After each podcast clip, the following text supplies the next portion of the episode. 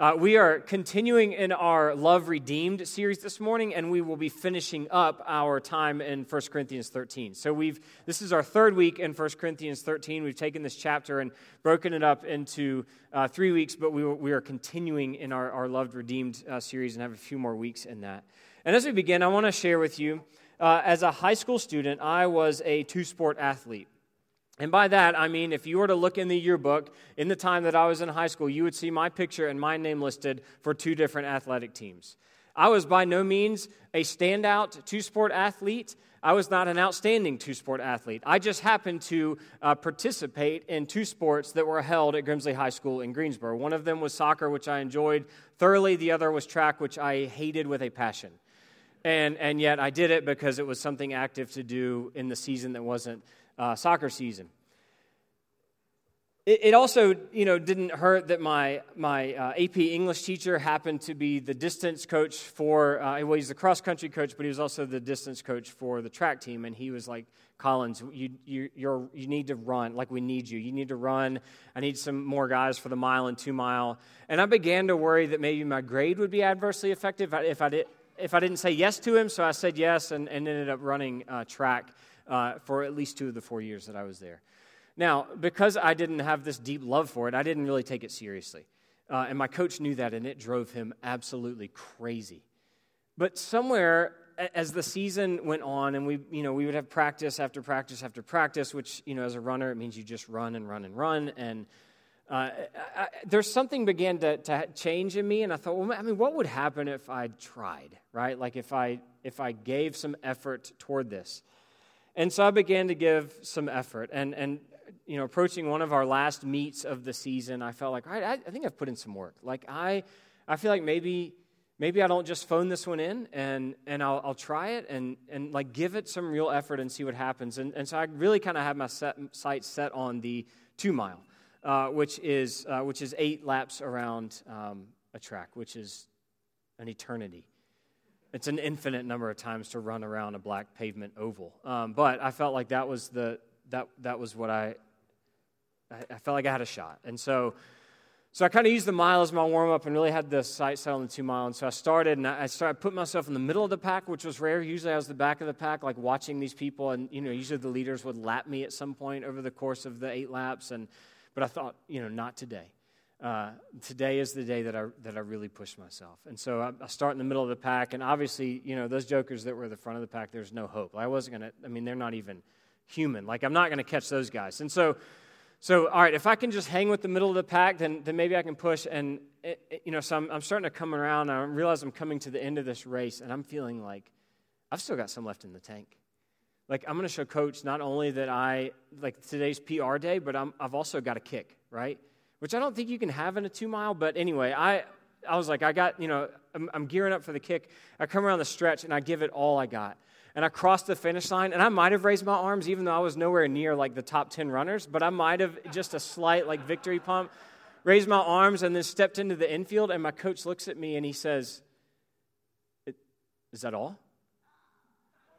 And I'm thinking, What do you mean, is that all? Like, I'm about to die here. Like, that's, that's my best race ever. And, and I realized two things that day. One is that I, I'm not a runner, or I wasn't a runner at that age. And two, I'm not a mathematician. I don't know how to count. Because I came across the finish line having done seven laps, not eight. and so he's looking at me and thinking, You're like, you're just done? That's it? And he, so I just, you know, nodded and he writes something on his clipboard, which was probably like D, DNF, like did not finish, or DQ, disqualified. And, and that, all my hopes and dreams of ever, you know, succeeding at track, that was it. They, they crashed that day. And I think my coach just tolerated me for the rest of the season after that. I came up short. I didn't, I didn't finish the race, it was incomplete. What I thought was the finish line was a finish line I had established for myself somewhere over the course of those seven laps. It wasn't the finish line that everybody else was running for. Paul, in his letter to the church in Corinth, particularly in this chapter, in the passage that we're going to read this morning, is, is saying, you, you've, you've created a finish line for yourself, and it's not, it's not the finish. There's still more race to run, and yet you've stopped short. You've, you've come up short. Now, as we read a passage like this, and anytime we read a, a passage in Scripture, we, we have to remember, and we're brought face to face with the fact that this is written in a specific time for a specific people for a specific purpose. But because God being who God is, and, and God, all things being equal, uh, God existing outside of the way that time works for us, while this was written to a specific church at a specific time for a specific purpose, there are things that we can learn in, in opening scripture and reading a letter like this today. So while we might, as a church, not be dealing with the same issues that the church in Corinth was dealing with, there are things that we can hear in Paul's challenge here and, and telling them, hey, you're, you've come up short. What you thought or what you think is the finish line is not the finish line. You're, you, you've, you've focused in the wrong direction. I think those are words for us to hear today. Uh, any of us who consider ourselves followers of Christ, or, or even if you are a person in here this morning and you're like, I'm not really sure where I am with Jesus. Like, I, I kind of like the Jesus thing. I'm not really sure about the church. Hey, that's fine. People who are Christians aren't really sure about the church most of the time um, because the church is made up of people. And, and we take what something, uh, something that God intended for good and intended for power in this world, and, and we're pretty good at making a mess of it. Um, so if you're in that place, know that you're in good company. Um, but also, if you are in that place, know that maybe the finish line for your life, you might not even be close because God has something else for you. Uh, so maybe what you hear this morning is an invitation to more. But let's look at uh, 1 Corinthians chapter 13. We'll begin with verse 8. Uh, if you would, in honor of the reading of God's word, please stand with me. Picking up where we left off last week. Paul continues, Love never fails. But where there are prophecies, they will cease. Where there are tongues, they will be stilled. Where there is knowledge, it will pass away. For we know in part and we prophesy in part. But when completeness comes, what is in part disappears. When I was a child, I talked like a child, I thought like a child, I reasoned like a child. When I became a man, I put the ways of childhood behind me. For now we see only a reflection as in a mirror then we shall see face to face. Now I know in part, then I shall know fully, even as I am fully known. And now these three remain faith, hope, and love. But the greatest of these is love. This is the word of God for us, the people of God. Thanks be to God. I, I would invite you to go back. Uh, Ed opened this passage uh, two weeks ago. Uh, I had the opportunity to preach on that, that middle section love is patient, love is kind, which we often hear at, uh, weddings. Um, and I would invite you to go back if you, if you, if you weren't here to, to listen to those two weeks, or just go back this week and read that entire chapter because it really, um, the context is, is important. It's also uh, important, just as a refresher, to remember that Paul planted this church in Corinth. This was part of his, his missionary um, journeys. You know, Paul answered uh, a, a, call that he could not ignore, ignore to be a champion of the gospel of Jesus after his encounter with Jesus on the road to Damascus.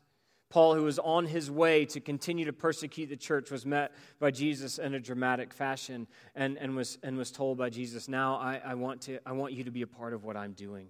I don't want you to work against me anymore. I want to invite you to be a part of it. Jesus could have absolutely just struck Paul down, you know, just snuffed him out, been done with that, that little, you know, movement against the church. But instead, he wanted to take and, and to redeem Paul's passion, Paul's zeal, Paul's fervor, everything in Paul that made him think that this is the most important thing that he can do is to give his life to the persecution of the church. Jesus was able to take that and redeem it and move it in a direction that was for the kingdom and for the gospel right? So, I mean, for any of us who would discount someone because of, of a tendency they have or because of a personality that they have, there's something about the way that God has wired each and every one of us that in the hands of Jesus, in the hands of the, the, the Holy Spirit's ability to take us and to mold us and to move us in the direction of the kingdom, there's something about you that God is able to use for his glory and for the advancement of his kingdom and for the growth of the church. Like if you hear I mean, hear a lot of things this morning, but, but I, I just think that too often we disqualify ourselves. And, and yet we see in Paul, there's great evidence for the fact that not only God can God use anyone, but God is, God is willing to. So, Paul, in his missionary journeys, plants this church, and then some people begin to write with him after he had spent, he had spent a great deal of time there, and then he moves on because he's needed somewhere else, and he leaves leadership in place, and he, um, you know, he leaves them, and hey, this is what it looks like to be the church, and somewhere along the way they forget that. We, we, we have a tendency to do that. We forget what it means to be the church. We forget what it means to be a follower of Christ because we allow culture to come in and begin to inform for us what it means to be a Jesus follower or what the church should look like. Culture, and, and I would just venture to say the enemy is having a heyday right now with the church. We are confused. We've lost sight of the, the, the thing that's most important. Right? And so that began to happen here in, in Corinth, and, and people are reaching out to Paul. They're writing letters, and it's, you know, I mean, today we might call that tattling, right? Wait till mom gets home, wait till dad gets home, or you call or you text. Like, you know, I, I, don't, I don't know if this happens in your house, but like there's fighting going on, and, and I mean, when our kids were much younger, like Piper would call me, and she wouldn't really, she wouldn't say anything. She would just allow me to hear what's happening in the house, and then she would hang up. And I'm like, oh no, this is like I was afraid to go home. I think maybe she was trying to like maybe my kids would be afraid for me. I, I was afraid to go home. People are reaching out to Paul and saying, hey, here's what's happening in the house, right? Here's what's happening in, in the church. Like this has gotten out of hand. And, and what's happening in particular in, in Corinth is that pride has begun to creep in. That's not something any of us deal with, right? Pride has begun to creep in. People are, are you know, bragging about who it is that they follow, who it is that, that led them to knowledge of Jesus, or who it is that taught them, or, uh, or, or, you know, in, in particular, the, the thing that they are, are really um, have fallen prey to is, is the utilization of, of spiritual gifts. Now, the church in Corinth has, they, they lack nothing when it comes to that. Let me read for you from 1 Corinthians chapter 1. Uh, beginning with verse 4 I always thank my God for you because of his grace given you in Christ Jesus. For in him you have been enriched in every way with all kinds of speech and with all knowledge. God thus confirming our testimony about, uh, about Christ among you. Therefore, you do not lack any spiritual gift as you eagerly wait for our Lord Jesus Christ to be revealed. Like this is, this is a church where, where the, the spiritual gifts are, are present in abundance particularly the gifts of tongue, particularly the gifts of, of prophecy, the gift of wisdom and knowledge. Like they, they don't lack anything when it comes to spiritual gifts. And, and in fact, Paul is like, hey, this is like it serves as part of your testimony, the way that God has been faithful through the Holy Spirit to pour out these gifts. But what has begun to happen is that, that the church has started to play with these, these gifts like they're little toys. Oh, you have, you have the gift of knowledge? That's cute. I have the gift of tongues. Like I can speak in languages that that's like the language of angels. Oh, you have the gift of tongues? That's nice. I have the gift of prophecy. I can tell you what God is up to and what God is going to do in the future. And so they began to play with these like they were, like they were little toys and, and began to treat the gifts like the gifts were the end themselves. Right? Anytime that God gives a gift, any, any of any one of us, Anyone in the church, anytime a church possesses a gift of the Spirit, the gift is only ever meant for the edification and the building of the church. It's not meant for the individual. It's not meant to serve that individual in a way that places that individual on a pedestal and higher than anyone else. If anything, the presence of a gift should keep us in a place where we are humble because we realize that any ability that is supernatural, any ability that we have is not our own. It only comes from God. And so Paul is, is dealing with that here, particularly in, in chapter 13. And now, now, this is what he hasn't done is like hard teaching in chapter 12, hard teaching in chapter 14. So, chapter 13, let me, let me, there, there was, you know, this message on love that I preached somewhere. Let me go back in the files and look for it and drop it in this letter because it's going to make them feel a little better about themselves and maybe this won't sting as much. That's not what Paul is doing. If anything, as we said last week, to read chapter 13 and to use it both as the lens through which we see the heart of God and as the mirror through which we view ourselves, it's like walking through a minefield. Just show of hands.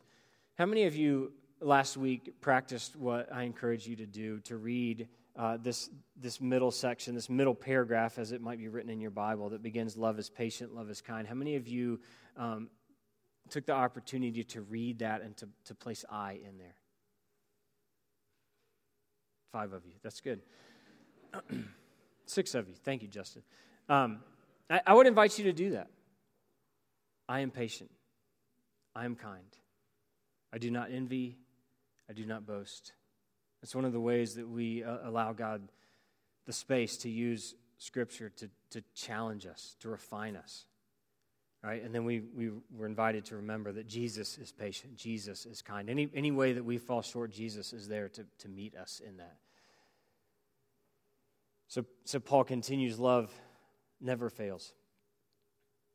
Where there are prophecies, they will cease. Where there are tongues, they will be stilled. Where there is knowledge, it will pass away.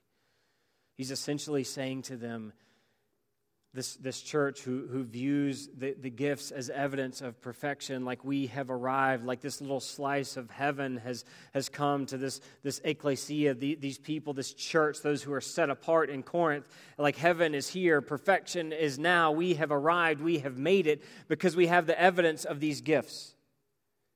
And, and Paul is saying, no, that's, you've created a finish line that's not the finish line. The gifts are not the goal. The gifts are for the, the, continued building of the church and for the continued sharing of the gospel, the good news. And yet you've taken them and, and you wear them like they are badges, and you are in competition with one another to see who has the better gifts. You're treating them like toys. Who has the best toy? But he says, these things that you place at such a premium, these things that you place such a high priority on being on display in the church, at some point, and that point is that when Jesus returns and establishes his kingdom here forever, at some point, the gift of prophecy will no longer be necessary. We don't need to be, a, be, be thinking about or wondering about or looking to the future about what God is doing because all will be revealed. Those who prophesy, those who are able to point to the work of God in the world, the work of God will be present and will be clear. Those of you who claim to have knowledge, Paul is saying, you place such a premium on the knowledge, the secret knowledge of God. Guess what? The knowledge of God will be revealed to everyone when Jesus returns and establishes his kingdom. The gift of tongues, we're all going to be singing one song, and it's the song of worship to Jesus, who is the King of kings and the Lord of lords, the one who is seated on the throne, the only one who is worthy to open the scroll, as John writes in Revelation. So, the secret language that you claim to possess and that you use to, to lift yourself up rather than for the building and edification of the church, there's not going to be a need for that anymore. Now, remember, this was written to a specific people at a specific time. So, I think if we're going to use this as a mirror, we have to ask ourselves God, maybe for me it's not a spiritual gift. Maybe for us, like that's not the issue as, the, as, as this church, as this community of believers, that's, maybe that's not the issue, but what is it in your life that you have placed such an emphasis on and made the pursuit of that thing the goal and created for yourself a finish line that when you finally reach that thing,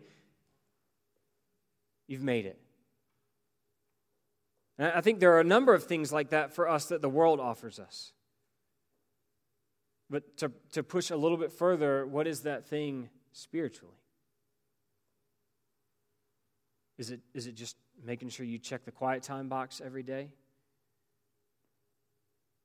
You know, you've, you've, you've done your 30 days, now it's a habit. Which I don't know if it's true anymore. But now, now that you have it, you've, you've arrived, you can check that box. Or you attend worship. You were maybe a two time a month attender, you've upped it to three. And, and so now, now you're, you've arrived, now you're there. Or, or maybe, maybe God has given you the gift of, of wisdom. Maybe there's something about you're just able to open God's word and it just comes to life. It just seems to make sense to you. But what's the end of that? What's, what's the goal? What is that for? There was a man that, that I knew who would wake up at 4 o'clock every morning I think that's still night. Like he would, in the middle of the night, he would wake up. And he would do so so that he could spend minimum two hours reading scripture and praying. Man, that's incredible. I do well to get up at 5, 5.15, 5.30 in order to have some time before I get my kids up. But for two hours would spend time in scripture and prayer. And many of us would look at, at, him and say, man, that is it's commendable. Like, I, I wish I had that kind of desire to be in God's Word. I wish that I had that kind of desire to, to spend time in prayer. And, and yet, I, I want to tell you that there was nothing of that reflected in his relationship with his wife. You wouldn't know that this was a man who spent two hours every day in scripture and prayer in the way that he regarded his wife. So, whatever that thing may be for you, what is that finish line? What, what is that thing that you've elevated that you feel like this is it? This is, this is why. This is the why. This is the how I am a Christ follower. Is it truly the goal? Or is it the proper goal? Is it truly the finish line? Paul will go on to say, Where there are tongues, they will be stilled. Where there is knowledge, it will pass away. For we know in part, we prophesy in part. Any wisdom that we have right now is only a sliver of the wisdom that we will have when Jesus returns. Any ounce of prophecy, any ability to point to something that's happening in the world or point to, to someone's life or to talk with someone and, and to be able to say, Hey, I, I think this is what I see. I think this is the way that God is at work and moving in your situation or in your life right now. It's only a glimpse of what is coming any ability to speak in the tongue of angels is only a sliver of what it will be like when we join our voices together in worship of the one true King. All those things will pass away, for we know in part, we prophesy in part. But when completeness comes, what is in part will disappear. Those things will not be necessary anymore.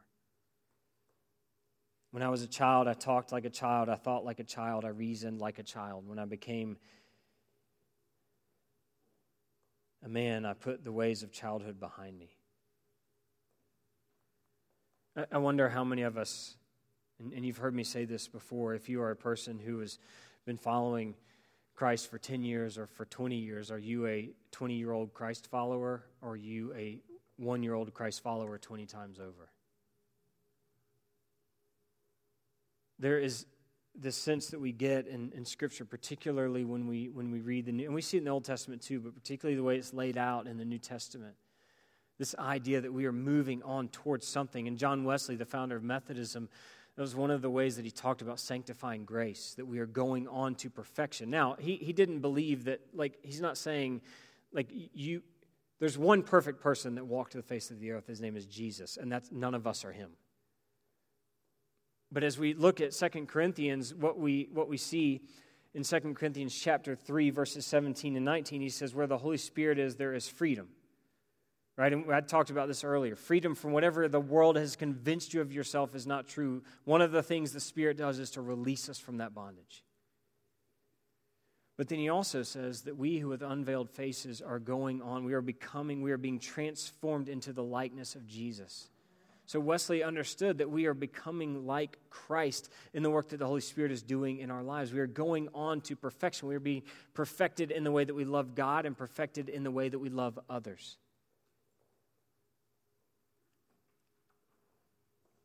Are you a 20 year old Christ follower, Christ follower, or are you a one year old Christ follower 20 times over? And it was one of Paul's greatest contentions with the church in Corinth. He's like, I, I mean, I wish I could talk to you like an adult, but you're a bunch of children. Now, we know what Jesus says about children, right? If anyone wants to enter the kingdom of heaven, they must become like a what? A child. But not in the sense that, that Paul is talking about here, not in the sense that a child is childish. But you think about one of the things that sets children apart from adults, the way that they see the world. They're curious. Right? The world is full of wonder. Their imagination their ability to look at someone and to love that person just because they're a person. Doesn't matter what they look like, doesn't matter how different they are. There's a humility that's inherent in being a child. And that, that's what Jesus is lifting up there. Be curious, be humble, believe that there's more. And Paul is not saying that they shouldn't do that, but he's saying you're, you're still thinking like a baby Christian. You're still thinking like a baby Christ follower. You're playing with your toys or these gifts like they're toys, and it's created infighting in the church. And that doesn't look much like the body of Christ. That's why in chapter 12, Paul uses the body as the example of what the church should look like. Hey, those things that you think are least important, your big toe, guess what? In the kingdom, that's pretty important. They've allowed the way that they view themselves to create division in the church. For now we only see a reflection as in a mirror. And one of the things that Corinth was known for was the metal that they used to, to create mirrors that would then be sold to people with wealth. So they hear this and they're like, oh, yeah, mirrors, that's we know that.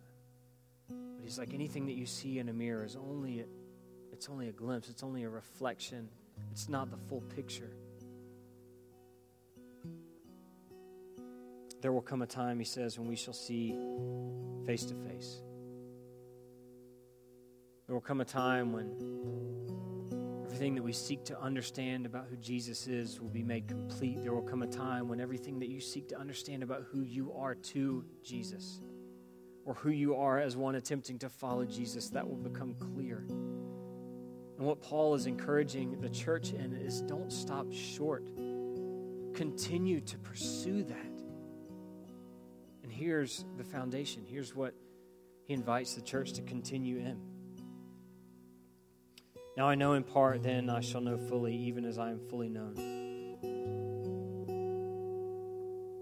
Before I wrap up and get to this last verse, I want to consider that for just a minute. You are fully known by the God of the universe. Imagine a conversation in heaven where an angel comes to God and says, Hey, do you know, uh, do you know Sarah? He's like, Yeah. I know Sarah. I know everything about her. I know all of her dreams. I know all of her fears. I know the things that she doesn't tell anybody else. I know her and I love her. She's mine.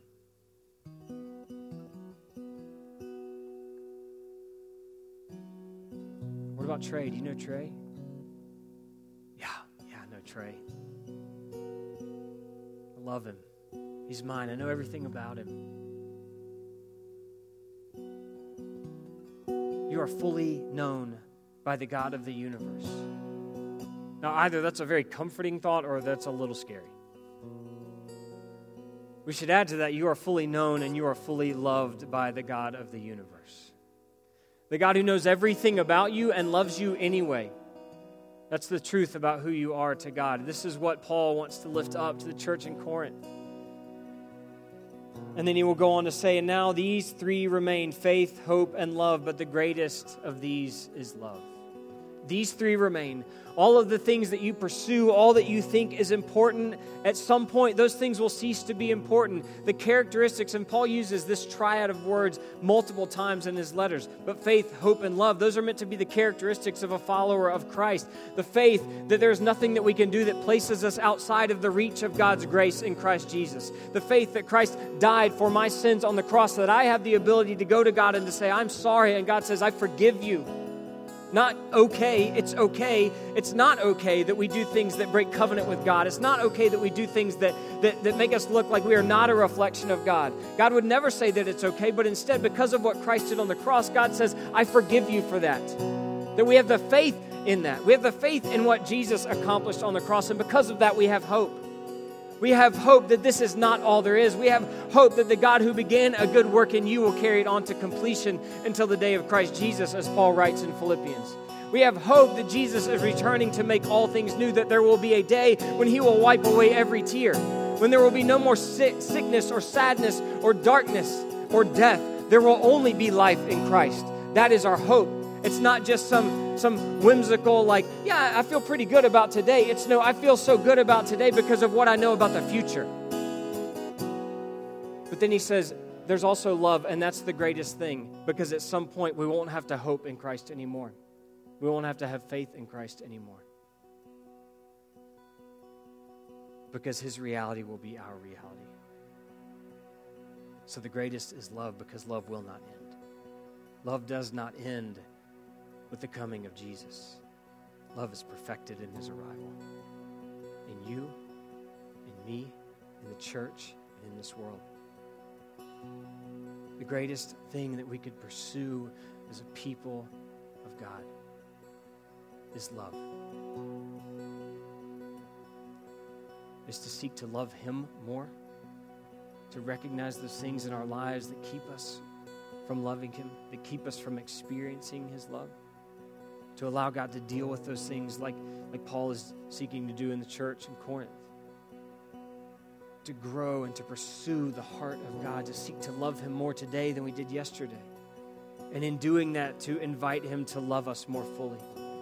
We place so much emphasis on that moment that you experienced the love of God for the first time, and, and that looks different, it feels different for different people. And, and, and so much to the point that, that we feel like, oh, if I'm in worship or if I go on a retreat or if I spend a quiet time and I don't feel that again, does it mean that God still loves me?